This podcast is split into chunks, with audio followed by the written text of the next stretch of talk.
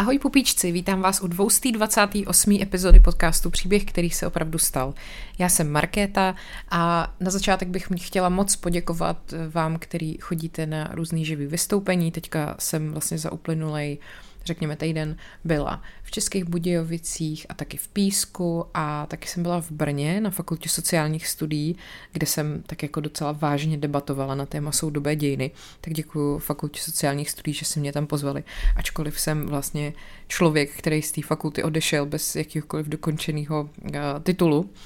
A přesto jako mají pocit, že asi mám co říct, tak, tak to mi udělalo velkou radost a byla jsem z toho hodně jako nervózní. A bylo to ve finále strašně fajn a spousta z vás tam za mnou přišla a tak jsme si jako povídali nebo fotili a prostě to bylo fajn. Takže děkuji za to a samozřejmě pokud byste chtěli více obsahu ode mě, tak můžete jít na forendors.cz lomeno paní královna, což je původní piky.cz nebo na herohero.cz lomeno podcast příběhy. Tam každý týden vyjdou dvě bonusové epizody navíc. Tenhle ten týden uh, tam chystám vlastně zase takový jako film versus realita, protože jsem viděla uh, teď ten nový film od Martina Scorseseho, Killers of the Flower Moon, česky je to zabijáci nějakého asi měsíce, květinového měsíce, no nějak tak, to je jedno, ale důležité je, že ten film teda trvá tři a půl hodiny, uh, ale jako ty vole, naplní to bez zbytku. Um, je to příběh, který se opravdu stal a je to naprosto neuvěřitelný, fascinující příběh, co v tom filmu je. Takže jsem si řekla, že se na ten příběh podívám v podcastu a vyjde teda o tom bonusová epizoda, takže pokud jste ten film ještě neviděli, tak je to na vás, jestli chcete jako spoiler, nebo si na to počkáte do kina, nebo nemáte prostě čas a trpělivost na tři a půl hodiny, což taky jako se dá pochopit samozřejmě. To je jedna věc a druhá věc eh, v bonusu vyjde eh, vlastně takový další pokračování prokletých filmů, takže tenhle týden je to velmi filmový. A opět chci mluvit o filmu, který jehož natáčení mělo takový, bo, možná, jako neví se, jestli vyloženě to natáčení, ale prostě po natáčení toho filmu zemřeli tragickým způsobem tři hlavní představitelé, eh, tři lidi, kteří tam hráli hlavní role. A je to film Rebel bez příčiny, kde teda hrál eh, James Dean, Natalie Wood a no, ty vole, Salmino, tak nemohl jsem si vzpomenout. A všichni tyhle ty tři zemřeli v relativně mladém věku, náhle, tragicky a říká se, že je to vlastně prokletí toho filmu. Tak o tom chci taky mluvit v bonusech, tak to prostě vyjde tenhle ten týden. Obecně chystám ještě v bonusech takový jako, no novinky, prostě uh, chci tam více takovýhle cykly, jo. takže třeba to, jak jsem tady uh, mluvila o československých prezidentech, tak chci dokončit v bonusech tady ten seriál, protože prostě jedna epizoda týdně tady je jako málo na to, abych si tady jela x různých seriálů, takže jsem se rozhodla, že tohle dodělám v bonusech, pak jsem tam ještě měla eh, největší světový královny, ty byly v bonusech, budou pokračovat v bonusech. A pak jsem tam měla ještě, jasně, tady jsem vydávala ty diktátorský režimy, to bych taky chtěla ještě udělat pokračování zase v bonusech. A hádanky budou v bonusech, jo, protože mám pocit, že někdo je miluje, někdo je nemá rád, tak eh, kompromis bude, že budou v bonusech a nebudou jakoby zabírat vlastně slot této jedné epizodě týdně, která teda se budu snažit, aby byla víc jako taková pro všechny. Tak a ještě teda důležitá věc, eh, jak jsem už minule a předminule slibovala, že bude různý odlehčení a nikdy nebylo, tak dneska už opravdu bude odlehčení, protože budu mluvit um, o největších otravách, nebo o bizarních otravách spíš. Uh, a teď myslím jako otravy, jako otrávit někoho, ne otravy, jako je třeba prostě Andrej Babiš. A je to odlehčení, protože se budeme bavit o jednotlivých bizarních příbězích a už to není takový to, jsou války, svět končí, všechno jde do prdele. Jako není samozřejmě veselý, že někdo někoho otrávil, ale jsou to prostě podle mě jako takový zkousnutelnější uh, věci, než prostě pořád dokola mluvit o tom, že někde se dostal k moci nějaký psychopat a vlastně to pro svět vypadá jako špatně, že jo. Tak, uh, Úvod byl velmi dlouhý, jsem zvědavá, kdo to tady vydržel i tak se mnou, už první 4,5 minuty. Vrhneme se na to, takže téma dnešní epizody jsou příběhy uh, bizarních otrav.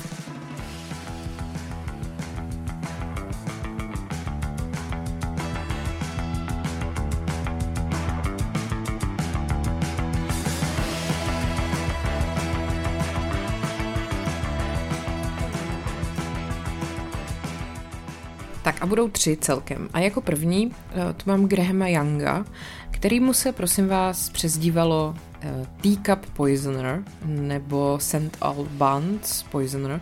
To Teacup Poisoner, nevím, jak bych to jako přeložila. Uh, travič čajového šálku, to zní, nevím, to, to zní spíš jak z nějaký fantasy knížky, než jako mm, pojmenování sériového vraha. No prostě to byl týpek, pán, týpek, který uh, rád trávil lidi a dělal to tak, že jim dával jed prostě různě do pití a do jídla. Teda takhle, to dělal dřív, protože tím byl, řekněme, posedlej už od útlýho věku. Velmi jako zajímavá záliba. Takže Graham Young ve svých 14 letech v roce 1961 začal prostě zkoušet jedy na svoji rodině a nakonec takovýmhle stylem zabil svoji nevlastní matku prostě ji otrávil. Přiznal se k tomu, a umístili ho tudíž do kriminální psychiatrické léčebny, ale po devíti letech ho propustili. A po návratu do nového zaměstnání si prostě nemohl pomoct a začal znova trávit, jakože lidi, dokud opět ho nedopadli a neodsoudili. Takže to je takový jako úvod a teď se na to pojďme podívat do detailu. Samozřejmě tam vždycky za tím letím všime nějaký problematický dětství. Graham eh, Frederick Young se narodil 7. září 1947 v Nízdnu v severním Londýně Fredovi a Bessie Youngovým. Jeho matka mm, bohužel během těhotenství onemocnila zánětem pohrudnice a pak tři měsíce po narození toho Grahama zemřela na tuberkulózu. On byl, ten manžel, její, teda tatínek eh, toho Grahama, byl tou smrtí velmi jako zdrcený a vlastně toho malého Grahama ještě v kojeneckém věku svěřil do péče tety Vinný a vlastně jeho starší sestry se zas ujaly pro změnu prarodiče, jo? takže blbej začátek totálně. On teda strávil první dva roky svého života u té svojí tety a svého strýčka a velmi se s nima zblížil. A když potom se jeho otec v roce 1950 znovu oženil a rodina se jako znova teda spojila, tak um, vlastně ten Young nebyl rád, že ho vzali zpátky k sobě a byl teda odloučený od té tety protože si k ní prostě ve velmi útlém věku vybudoval silný vztah. Takže mm, řekněme, že se z něj stal poněkud svérázný chlapec, eh, měl zvláštní, řekněme, záliby a vůbec ho moc jako nezajímalo nějaký třeba kamarádění se se svýma vrstevníkama a podobně. Když byl potom uh, už teda dost starý na to, aby mohl číst, tak dával přednost příběhům třeba o vraždách, před nějakýma, já nevím, dětma z Bullerbinu nebo tak. A oblíbil si právě zejména příběhy doktora Kripna, eh, což byl nechvalně proslulej travič. A v době, kdy dospíval si, potom bohužel vypěstoval taky nezdravou fascinaci Adolfem Hitlerem. Začal nosit hákový kříže a vychvalovat eh, vlastně Hitlera jako jeho ctnosti každému, kdo byl ochotný ho poslouchat. Jo? Tvrdil, že Hitler jako byl nepochopený. Mm, četl taky hodně o okultismu, eh, tvrdil, tvrdil, že jako se účastní nějakých sabatů, různých jako čarodějnických seancí.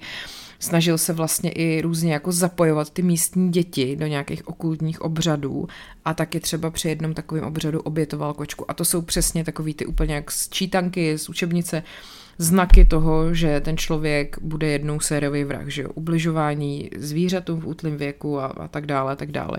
Určitě se v noci počurával, to taky bývá, že jo. Navíc teda uh, několik koček v té době v tom blízkém okolí zmizelo a takže to tak jako ukazuje na to, že to zřejmě neudělal jednou jako důkaz o tom prej není. No a co se týká jako školy potom, tak tam ho zajímala pouze chemie, toxikologie a e, samozřejmě teda ale on, e, protože v té škole jako nebyl dostatečně saturovaný v těchto těch oborech, tak e, si četl i mimo školu, studoval mimo školu. Otec ho teda v tom jako podporoval a koupil dokonce malýmu Grahamovi chemickou soupravu, která ho velmi, jako mu, velmi, ho velmi pohltila, řekněme. A ve 13 letech potom díky svým rozsáhlým znalostem toxikologie přesvědčil místní chemiky, o tom, že mu ve skutečnosti 17 a pro studijní v úzovkách učili si opatřil nebezpečné množství různých jedů, eh, arzénu, digitalisu, antimonu a taky třeba tália, což je takový těžký kov, taky se to používá jako jed. No a bohužel teda, jeho první obětí se stal uh, vlastně chlapec, kluk, týpek, ten už byl starší, Christopher Williams, uh, který teda nejdřív trpěl dlouhým obdobím prostě zvracení, měl nějaký bolestivý křiče a bolesti hlavy. A to bylo vlastně v důsledku toho, že mu ten eh, Graham postupně podával takový koktejl jedů, ale v takových dávkách, aby uh, ho to nezabilo okamžitě. Jo? A doktoři vlastně byli zmatený jako z toho, co se děje. Ten Christopher Williams měl štěstí, že přežil, uh, protože ten Graham asi nedokázal úplně, tak jako se možná ještě do toho položit, nevím. Prostě jeho fascinovalo, eh, jak ta oběť vlastně postupně chřadne, ale tím, že ten Christopher Williams byl u sebe doma, tak ten Graham ho nemohl pozorovat a tudíž ho to už tak potom jako nezajímalo. Takže se rozhodl, že se zaměří na skupinu, ke který má jakoby neomezený přístup a může ji sledovat pořád, čili na vlastní rodinu. Když se vlastně teda u tý, v té jeho rodině začaly počátkem roku 1961, což znamená, že teda uh, Grahamovi bylo 14, když se v té rodině začaly objevovat vlastně různý občasný příznaky té otravy, tak uh, tomu jeho otce bylo podezřelý, že, jako, nebo takhle, myslel si, že je možný, že ten Graham mohl nějakým způsobem tu rodinu poškodit tím, že neopatrně používal tu svoji domácí chemickou soupravu, ale Graham to samozřejmě odmítal, tohle obvinění a e, vlastně že by jako úmyslně kohokoliv otrávil, o tom samozřejmě nikdo vůbec neuvažoval, protože ty vole, jako to vás nenapadne prostě, že, jo, že váš, váš 14 letý syn se vás snaží otrávit. Jako. Navíc on sám byl několikrát prej jako nemocný, podobným stylem jako ta rodina, takže ne, neví se, jestli to vlastně byl jako záměr, jakože maskování, aby ho neodhalili, nebo chtěl vlastně sám na sobě zkoumat tu reakci, anebo prostě um, to byla nějaká nedbalost, kdy vlastně nevěděl přesně, jako jaký, a nevím, do jakého horníčku to nasypal, dal to do jiného horníčku a tak se otrávil taky. Když potom eh, zjistili doktoři v listopadu 61, že Youngova starší sestra Winifred se utrávila beladonou nebo rulíkem zlomocným, tak uh, opět Grahamův otec ho podezříval, ale nepodniknul žádný kroky. Jeho nevlastní matka Molly se potom stala středem Grahamovy pozornosti a postupně se jí přitěžovalo, až právě 21. dubna 1962 jí našel jí manžel Grahamův otec, jak se svíjí v agonii na zahradě jejich domu a Graham jí fascinovaně pozoruje. Když ji potom převezli do nemocnice, tak tam ještě bohužel té samé noci zemřela. A jako příčina smrti eh, byl vlastně určený, já jsem teda upřímně řečeno tohle úplně nepochopila. Eh, asi to nechám bejt radši, protože jsem nějak úplně nepochopila jako ten, tu příčinu smrti, nějak nešlo mi to moc přeložit, nevadí. Uh, byla teda spopelněná. Vlastně tam šlo o to, že ta příčina smrti jako Eh, podle doktorů nijak nesouvisela s něčím vnitřním. Jo? Oni pátrali po nějakým, jako, proto byla spopelněná, protože neměl podezření, že by ta smrt byla nějak jako nepřirozená. Každopádně prostě zase se nepodnikly žádný další kroky. Pak se zjistilo, že vlastně ona se vyvinula toleranci na antimon, který mi ten Graham pomalu trávil a noc před její smrtí přešel na to tálium, aby proces urychlil. A vlastně na tom jejím pohřbu se potom objevily různé zkazky o tom, že měla různé záchvaty nevolnosti a zvracení. A nicméně teda smrt nevlastní matky ho rozhodně v té jeho jako vědecké zvídavosti nezabrzdila. Po té smrti té Molly se vlastně tomu Fredovi, čili otci toho Grahama, začalo dít to samý. Jo? Měl jako záchvaty zvracení a křečí a bylo to čím dál tím častěji a čím dál tím silnější, takže ho taky přijali do nemocnice a opět diagnostikovali otravu antimonem. Ten Fred měl teda štěstí, že synovi experimenty přežil, ale podezření vlastně opět nepadlo na toho Grahama, respektive uh, nebyl to ten otec jeho, kdo s tím něco dál dělal. Uh, nakonec to udělal jeho školní učitel chemie, který kontaktoval policii, když v jeho školní lavici objevil spoustu jako jedů a spousta materiálů právě otravičích. Takže uh, Grahama Younga poslali k policejnímu psychiatrovi, a tam teda se projevily jeho jako encyklopedické znalosti jedů. A 23. května 62 ho zatkli. On se přiznal k otravě svého otce, sestry a toho spolužáka Christophera Williamse, ale vlastně za tu vraždu nevlastní matky proti němu nebylo vzneseno obvinění z vraždy, protože ty důkazy, že by to tak mohlo být, byly právě zničený při té kremaci. Navíc mu bylo pouhých 14 let, a tak eh, byl jako nejmladší vězeň od roku 1885 umístěný do nemocnice s maximální ostrahou Broadmoor, a to na dobu minimálně 15 let. Věznění ale moc neutlumilo jeho nadšení pro experimentování. A během několika týdnů vězeňský úřady docela zmátla, vyděsila smrt vězně Johna Berridge, který se otrávil kyanidem. Graham Young tvrdil, že kyanid extrahoval z listů vavřínového keře ale jeho přiznání nebylo bráno vážně, což si dovedu představit, že ho dost jako naštvalo, protože tyhle lidi to tak mývají, že jo. Uh, a ta Bridgeova smrt, eh, pardon, Bridgeova smrt byla vlastně zaznamenána jako sebevražda. No a při různých jiných jako příležitostech se zjistilo, že s nápojema zaměstnanců a vězňů někdo manipuloval, že uh, tam byla nějaká uh, vlastně sodná sloučenina, abrezivní sodná sloučenina, která se nazývá, nebo asi v angličtině cukrové mídlo, to se vlastně používá k přípravě jako natřených penetrací, natřených stěn. Asi, hele, já teď říkám věci, které vůbec nevím, to by řekl můj kluk líp. Um, no prostě, uh, on to, něco takového se dostalo do takový té nádoby s čajem a to mohlo vlastně způsobit uh, hromadnou otravu. A taky to byl samozřejmě Graham Young. Taky se hodně věnoval čtení o otravách a i když se snažil tu svoji posedlost skrývat, tak um, on jako, moc se mu to nedařilo prostě a vlastně dost mu jako dávali najevo, že uh, kdyby jako vypadal trošku míň posedle, tak by to mohlo usnadnit jeho propuštění dřív nebo později. Um, Koncem 60. let se pak zdálo, že jeho lékaři jako úplně nedbají na to, že ta jeho fascinace tímhletím vším stále pokračuje. A v červnu 1970 doporučili, aby ho propustili, protože se vyléčil. On to oslavil tím, že uh, sestře na psychiatrii oznámil, že má v úmyslu zabít jednoho člověka za každý rok, který strávil v Broadmoreu. Tato poznámka byla zaznamenaná v jeho spisu, ale ku podivu nijak neovlivnila rozhodnutí o jeho propuštění, prosím vás. Když potom ho teda 4. února 1971 propustilo, propustili, byli, ježišmarja, bylo mu už 23 let, začal bydlet na ubytovně, stýkal se se svojí sestrou Winifred, která se teda po svatbě přestěhovala do Hemel Hempsteadu. A přestože jí otrávil, byla o něco schovývavější než táta, který se s ním vůbec jako bavit nechtěl. A toho otce samozřejmě dál, jako myslím, že správně znepokojovala fixace toho Grahama na různé zločiny. S velkým potěšením totiž navštěvoval místa svých minulých zločinů a třeba se i jako vyžíval v reakcích těch původních sousedů v tom místě, kde dřív jako bydleli, když zjistili, kdo je navštívil. Jo. No, podnikal taky výlety do Londýna a tam se dělal zásoby antimonu, tália a dalších jedů, který potřeboval pro své experimenty a u jeho spolubydlícího z ubytovny, 34-letého Trevora Sparkse, se brzy začaly projevovat známý křeče a nevolnosti, které byly divně bizarně spojený s jakoukoliv blízkostí Grahama Younga. A další muž, s kterým se ten Graham vlastně přátelil, prožíval takový muka, že si radši normálně vzal život a ačkoliv v té době vlastně ještě nebyla zjištěna žádná souvislost s tím Grahamem.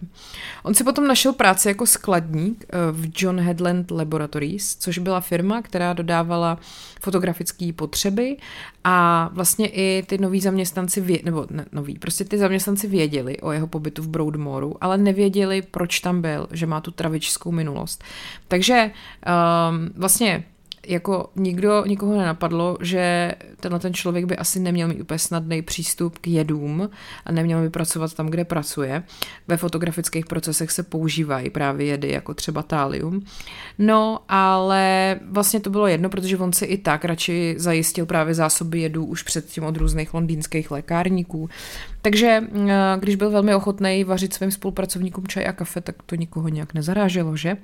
Ehm, no a když potom Youngův šéf, 59-letý Bob Eagle, začal pocitovat silný křeče a závratě, tak to přičítali viru, který byl tehdy známý jako bovingdonský bacil, který prostě tehdy postihnul hodně jako dětí ve škole. Jenomže na, pro, na podobný křeče si stěžovali i další zaměstnanci Headlandu, ale u toho Eagle to teda bylo nejhorší. Já, já jsem řekla Eagle, on je to Eagle. No, eh, každopádně on se teda potom eh, nějak zotavil, protože byl doma, že jo, logicky, no ale pak se vrátil do práce a zase se mu přitížilo, divný. A nakonec ho hospitalizovali v nemocnici, kde potom 7. července 1971 v bolestech zemřel a jako příčinu smrti určili zápal plic, prosím vás. No, v září uh, roku 1971 začal 60-letý Fred Biggs trpět podobnýma příznakama jako Eagle A celková uh, vlastně takhle, uh, vlastně ty zaměstnanci v té firmě celkově trpěli velkou řadou neobvyklých a vysilujících onemocnění. Měli ty křeče, vypadávaly jim vlasy, nějaká, nějaká sexuální dysfunkce. Teď se samozřejmě uvažoval o různých zdrojích, kontaminace vody, radioaktivní spad, únik chemikálí, ale vlastně když se potom pátralo, tak se jako nic nenašlo. Uh, Fred Biggs byl potom hospitalizovaný, uh, trvalo dlouho, než zemřel, což Grahama Younga poněkud rozladilo. A dokonce se to poznamenal do deníku. Z 19. listopadu nakonec teda v roce 1971 Fred Biggs uh, v nesnesitelných bolestech zemřel. A tohleto druhý úmrtí v té firmě logicky vyvolalo velké obavy. V téhle fázi už mělo podobné příznaky asi 70 zaměstnanců a teď samozřejmě se jako báli všichni, že jo. Lékař na pracovišti se snažil ty lidi uklidnit tím, že jako trvá na přísném dodržování pravidel bezpečnosti a ochrany zdraví. A vlastně byl zaskočený, když ho ten Graham Young před kolegama vyzval, aby se zeptal, proč se vůbec jako nějak tady v tomhle vyšetřování neuvažuje o otravě táliem, jako o příčině toho všeho. On byl ten doktor jako překvapený tím, jaký hluboký znalosti ten Graham Young o té toxikologii má. A upozornil na to vedení, který zalarmovalo policii. A následný vyšetřování odhalilo otravu táliem. Uh, jako prostě mně přijde vtipný, jak ta ješitnost těchto těch psychopatů nakonec většinou jako způsobí, že jsou odhalený. Nebo já nevím, možná i chtěl být odhalený, prostě ho sralo, že mu nikdo nevěnuje pozornost. No, uh, takže První vlastně vůbec tohle byl jako první zaznamenaný případ úmyslného trávení lidí tím letím těžkým kovem, tím táliem, který kdy byl zaznamenaný. A vlastně potom odhalili samozřejmě i ty Youngovo jako deníky, kde si všechno zaznamenával, tu jeho sbírku jedů a byly tam vlastně v těch denících i zaznamenané jako dávky, který podával těm jednotlivcům a pak i zaznamenané reakce na ty dávky v průběhu času prostě. Takže ho zatkli 21. listopadu 1971 v Sheernessu v Kentu, kde byl na návštěvě u svého táty. Opět u něj našli spoustu talia. Uh, takže při výslechu se pak přiznal, ale odmítnul podepsat písemný přiznání viny, viny a hodně ho jako bavil ten věhlas, který mu přinesl následný soudní proces. Ten začal 19. června 72, obvinili ho ze dvou vražd, dvou pokusů o vraždu a dvou podání jedu.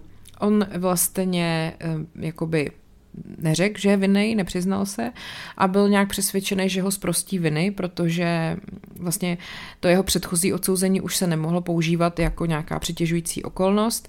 Navíc eh, vlastně jako nebylo možné úplně identifikovat jeho jako tu jedinou osobu, která by mohla otrávit ty dva již jako zemřelí. On byl nadšený z toho mediálního humbuku, snažil se působit jako zlověstně a vlastně nelíbilo se mu, nelíbila se mu ta přezdívka Teacup Poisoner, protože mu to přišlo takový mm, jako moc provinční, jo. Přišlo mu lepší, kdyby to byl jako, uh, kdyby nebyl jako teacup, ale byl prostě world's best, jako, no. Každopádně on bohužel nepočítal s pokrokem, který ho dosáhla forenzní věda za deset let od smrti jeho nevlastní matky a s tím, jaký vliv bude mít na porotu čtení úryvku z jeho deníku, kde si jako velmi chladnokrevně vlastně zaznamenával účinky těch svých jedů. Takže 29. června 72 ho shledali vinným ve všech bodech obžaloby a dostal čtyři doživotní tresty. A když se eh, porota i dozvěděla o tom jeho předchozím odsouzení a o tom jeho propuštění, že ho vlastně jako vyléčenýho eh, duševně nemocného člověka eh, pustili ven vlastně jen několik měsíců před spácháním tady toho všeho. Eh, doporučila vlastně urychleně přeskoumat zákon, který se týkal veřejného prodeje jedů. Ministr vnitra taky oznámil okamžitý přeskoumání kontroly léčby, posuzování a propouštění duševně nestabilních vězňů a to eh, vlastně navzdory tomu, že toho Yanga považovali za naprosto příčetného. Tak a potom vlastně díky tomuhle tomu přišla nějaká velká reforma způsobu, jakým potom byli vězni po propuštění sledovaný. Takže eh, když se potom zeptali Grahama Younga, jestli pociťuje výčitky svědomí kvůli svým vraždám, údajně odpověděl, to, co cítím, je prázdnota mé duše. Uvěznili ho ve věznici Parkhurst eh, s maximální ostrahou na ostrově White. A tam vlastně se věznili nejtěžší britský zlo, nebo zločinci, kteří spáchali nejtěžší zločiny. A tam se zpřátelil s vrahem Janem Bradym, který se do něj zamiloval a ta nakonec teda nebyla jako eh, opětovaná a Brady vlastně popisoval toho Younga jako skutečně asexuálního, že ho vzrušovala pouze moc, klinické experimenty, pozorování a smrt. Takový se mezi má záliby patří. Trávili spolu hodně času, hráli šachy a oba velmi fascinovalo nacistické Německo. E, například právě sám Young často nebo velkou část svého života nosil Hitlerův knír. Eh, byl potom nadšený, když do komnaty eh, Chambers, Chamber of Horrors v Madame Tussauds muzeu byla přidaná jeho vosková figurína. Eh, vlastně jako považoval to za poctu.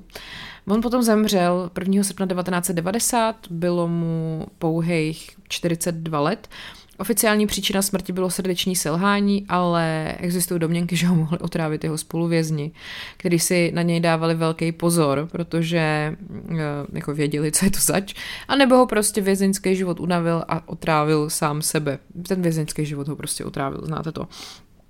No a vlastně i ta jeho celosvětová popularita poprvé upozornila na to, že talium je smrtelný jed a e, vlastně ono to potom bylo používané jako nátěr amerických raket, který e, byly vypálený během první války v zálivu.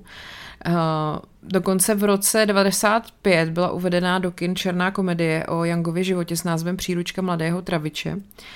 A pak právě s tím Táliem se ještě pojí příběh eh, z roku 2005, kdy zatkli 16-letou japonskou školačku, která Táliem otrávila svoji matku. Ta tvrdila, že byla fascinovaná příběhem Yanga, že viděla ten film z toho roku 95, že pak eh, si vedla internetový blog, který byl podobný Yangovu deníku a tohle byl bohužel výsledek. Takže to byl teda první příběh, který se opravdu stal a Graham Young a pojďme se podívat na další dva, které jsou o něco kratší, ale tyjo, podle mě stejně, stejně fascinující. Takže Uh, tentokrát se z Anglie přesuneme do Maďarska, prosím vás. Ve středním Maďarsku leží vesnice, která se jmenuje Nagirev.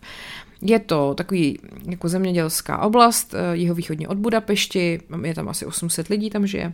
No a vlastně je to ničím jako zvláštní místo, řekněme, jo. Komunita, která tam žila na začátku 20. století, ale neměla žádného stálého lékaře. Takže lidi, kteří prostě byli nemocní, potřebovali lékařskou nějakou radu nebo konzultaci, měli velmi omezené možnosti. Což se změnilo v roce 1911, když do města přišla žena jménem Suzana Fazekašová. Um, během 15 let se stala jednou z nejznámějších žen v Evropě, protože to byla samozvaná vůdkyně skupiny žen, který byly obviněný z vraždy téměř 300 lidí otravou. Když Suzana Fazekašová přišla do Nagirevu, tak uh, jako vyvolala docela, bych řekla, poprask, protože měla takovou jako nejasnou minulost, její manžel zmizel za podivných okolností, nikdo pořádně nevěděl, odkud přišla. Ale zároveň měla několik jako solidních referencí na to, že prostě umí jako nějakým způsobem léčit lidi a měla předchozí zkušenosti jako z toho, že dělala porodní, asi jste porodní bábu, spíš bychom asi řekli v té době.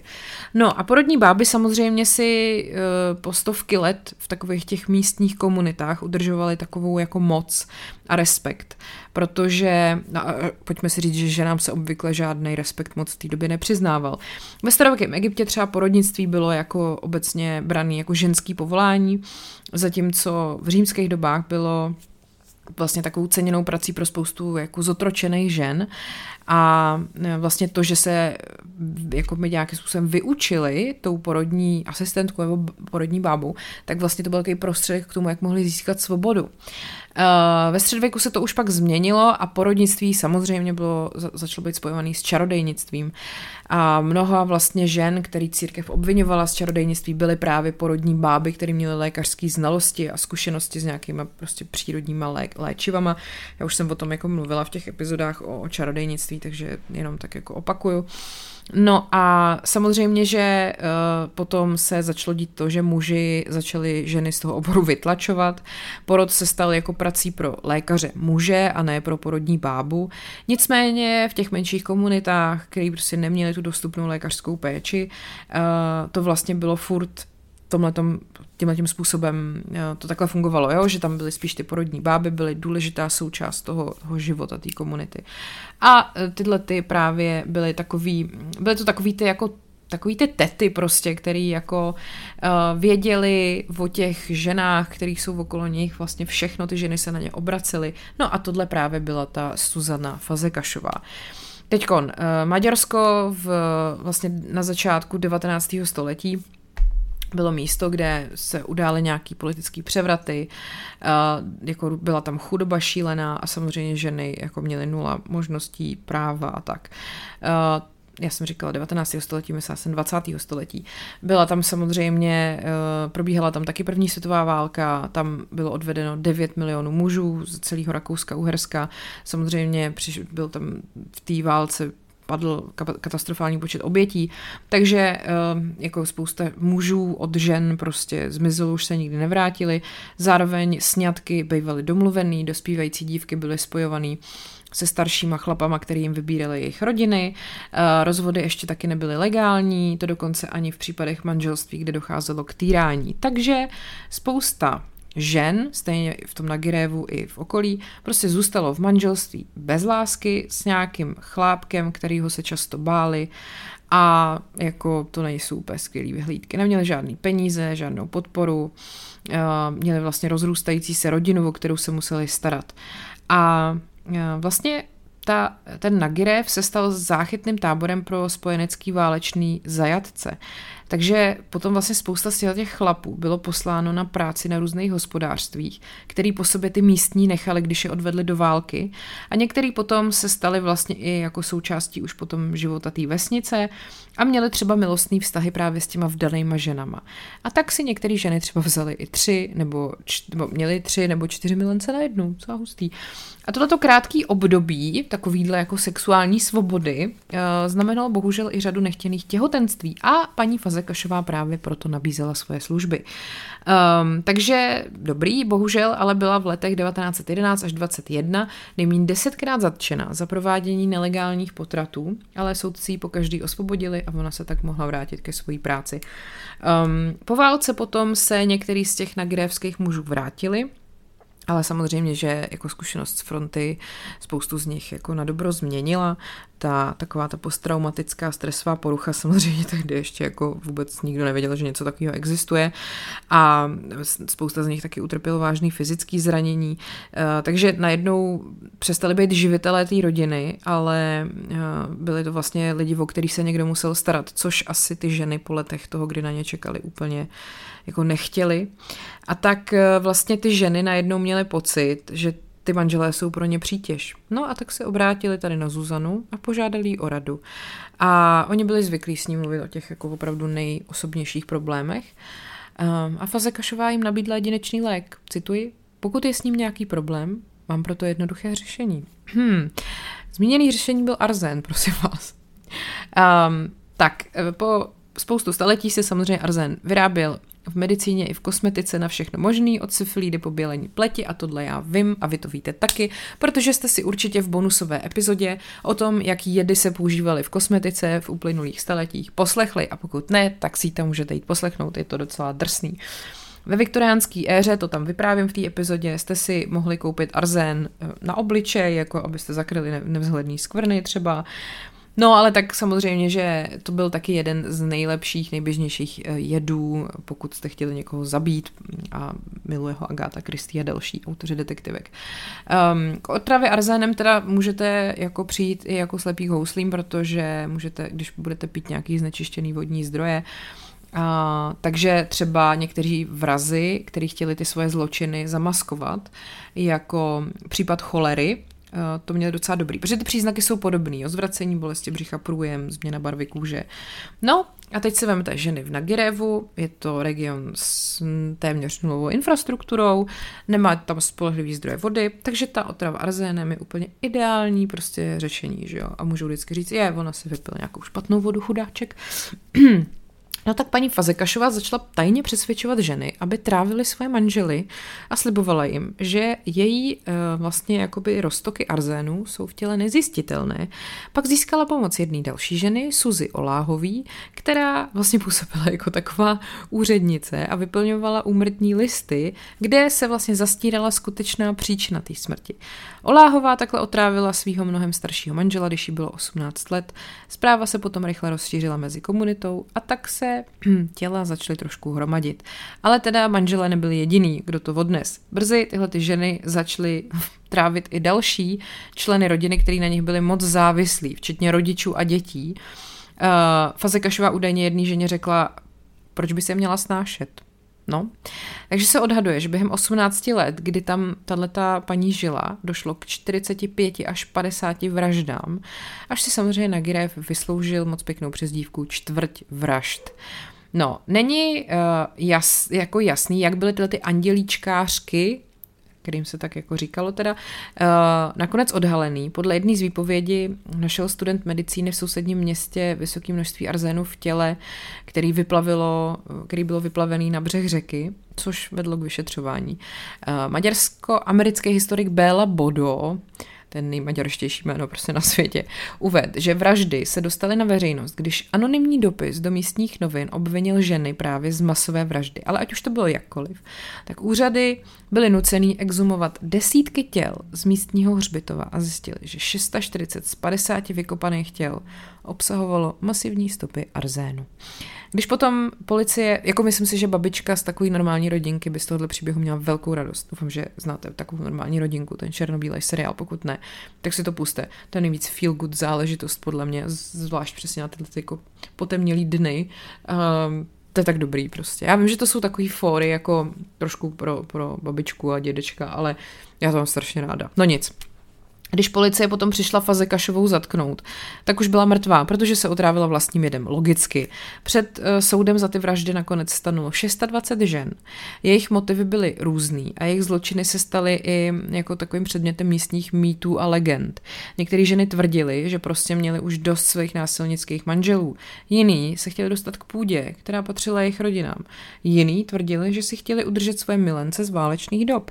No a v té době se vlastně jako zjistilo, nebo se ukázalo, že tyhle ty ženy fakt působily jako, že, že jsou, jako ne, neprojevovaly lítost, jo. Pro je to dokonce nudilo to drama v té soudní síni. Měli pocit, že udělali, co museli, prostě, aby jako se měli líp. Každopádně nakonec osm z nich bylo odsouzeno k trestu smrti, popraveny nakonec byly pouze dvě a dvanáct dalších dostalo trest odnětí svobody. Dneska je ten příběh z toho Nagirevu taková místní legenda.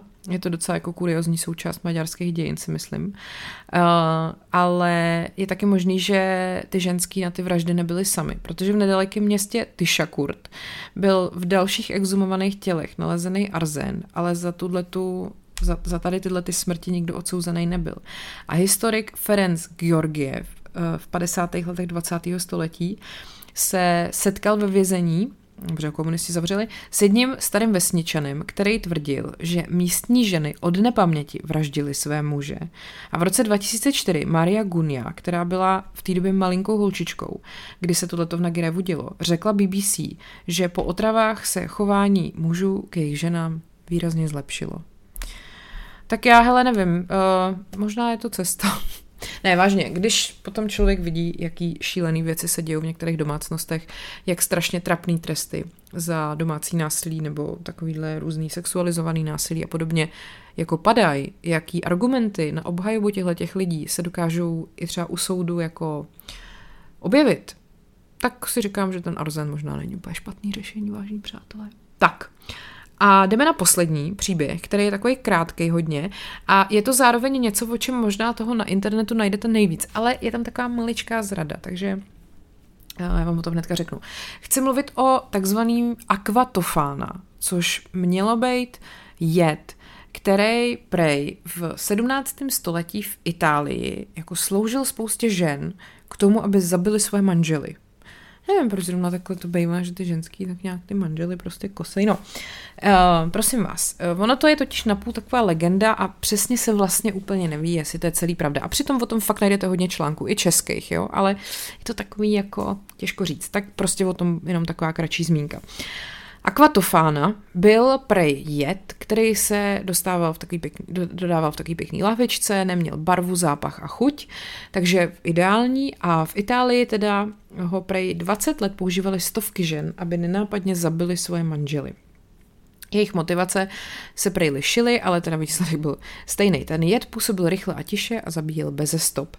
A odhaduje se, že od roku 1650 tady ta akvatofána zabila asi 600 lidí.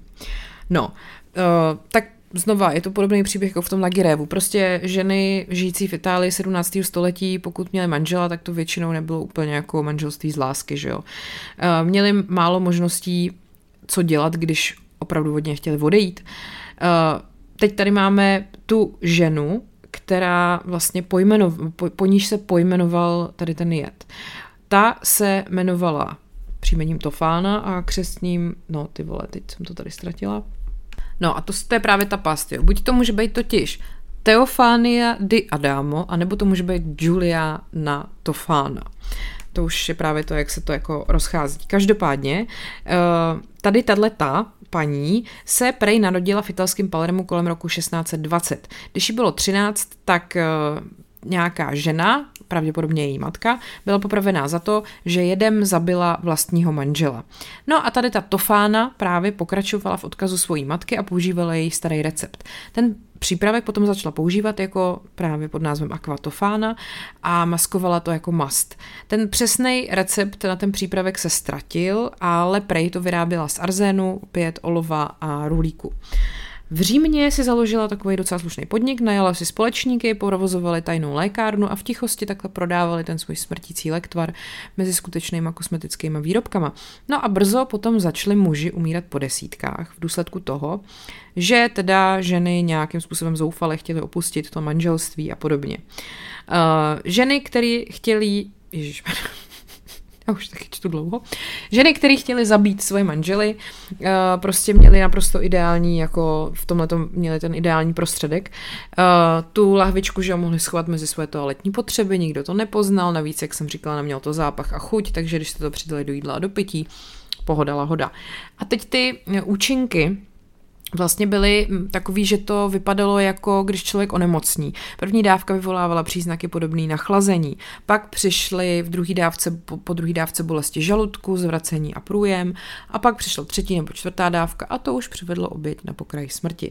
No a tudíž teda takhle Julia Tofána Prey v tichosti jako prodávala ten svůj jed, až potom jeden ze zákazníků ji zradil. Prej, teda respektive jedna ze zákaznic, ta se totiž rozhodla použít akvatofánu k zabití svého manžela. A nasypala mu několik kapek, ne, nalila mu několik kapek do polívky a přinesla to na stůl. Když ale už chtěl jíst, tak si to najednou rozmyslela. Prosila ho, aby tu polívku nejet a přiznala, že ji otrávila. A pak řekla, kde ji koupila. No, podle jiný verze zase ženy uh, začaly chodit ke spovědím a vlastně skrz ty kněží uh, se to dostalo jako ven. V té době, že si prej lidi začali všímat, že jako je nějak nezvykle mnoho mladých vdov. No a Tofána prej pak byla zatčená, mučená a postavená před soud po té, co se přiznala. Uh, ona i její společníci byli popravení, stejně jako řada jejich klientů z nižších vrstev. No, ale Eh, nebo taky ne. Eh, v roce 1658 se prej skutečně konal soud v Římě. Eh, je možný, že ale to vůbec nebylo s Julie Tofánou. Historik Mike Dash z Cambridgeské univerzity vyslovil domněnku, že Tofána zemřela pravděpodobně v ústraní a možná už v roce 1651 a že možná její společníci a klienti stanuli před soudem bez ní. Nicméně prostě bez ohledu na to, Aquatofána v následujících letech uh, se stala jako legendou a byl to takový vlastně i jako souhrný výraz pro popis uh, tady těchto těch jemných, přesných, pomalu působících jedů, který, uh, o kterých se, u kterých se věřilo, že jsou nezjistitelný a vždycky smrtelný ta legenda o akvětofáně se potom i jako rozrostla různě a vlastně jak jsem říkala, můžete si o tom přečíst lecos na internetu. Dokonce i skladatel Wolfgang Amadeus Mozart se obával, že byl otrávený akvatofánou, když v roce 1791 ve svých 35 letech začal trpět nevysvětlitelnou nemocí. Jsem si jistý, že jsem byl otráven, napsal. Nemohu se této myšlenky zbavit. Někdo mi podal akvatofánu a vypočítal přesný čas mé smrti. On teda skutečně zemřel jako záhadně. Neexistuje samozřejmě důkaz, že to způsobil jed, ale vlastně se neví přesně o příčině jeho smrti. Um, ty základní fakta o akvatofáně jsou prostě takový všelijaký, ale samozřejmě, že jako taková ta legenda o tom, že prostě nešťastný mladý manželky takhle odstraňovaly své manžely velmi jako lákavá, takže můžete si o tom myslet, co chcete. A to byl teda třetí příběh, který se možná opravdu stal, a to je ode mě pro dnešek vše, co já jsem byla 45 minut.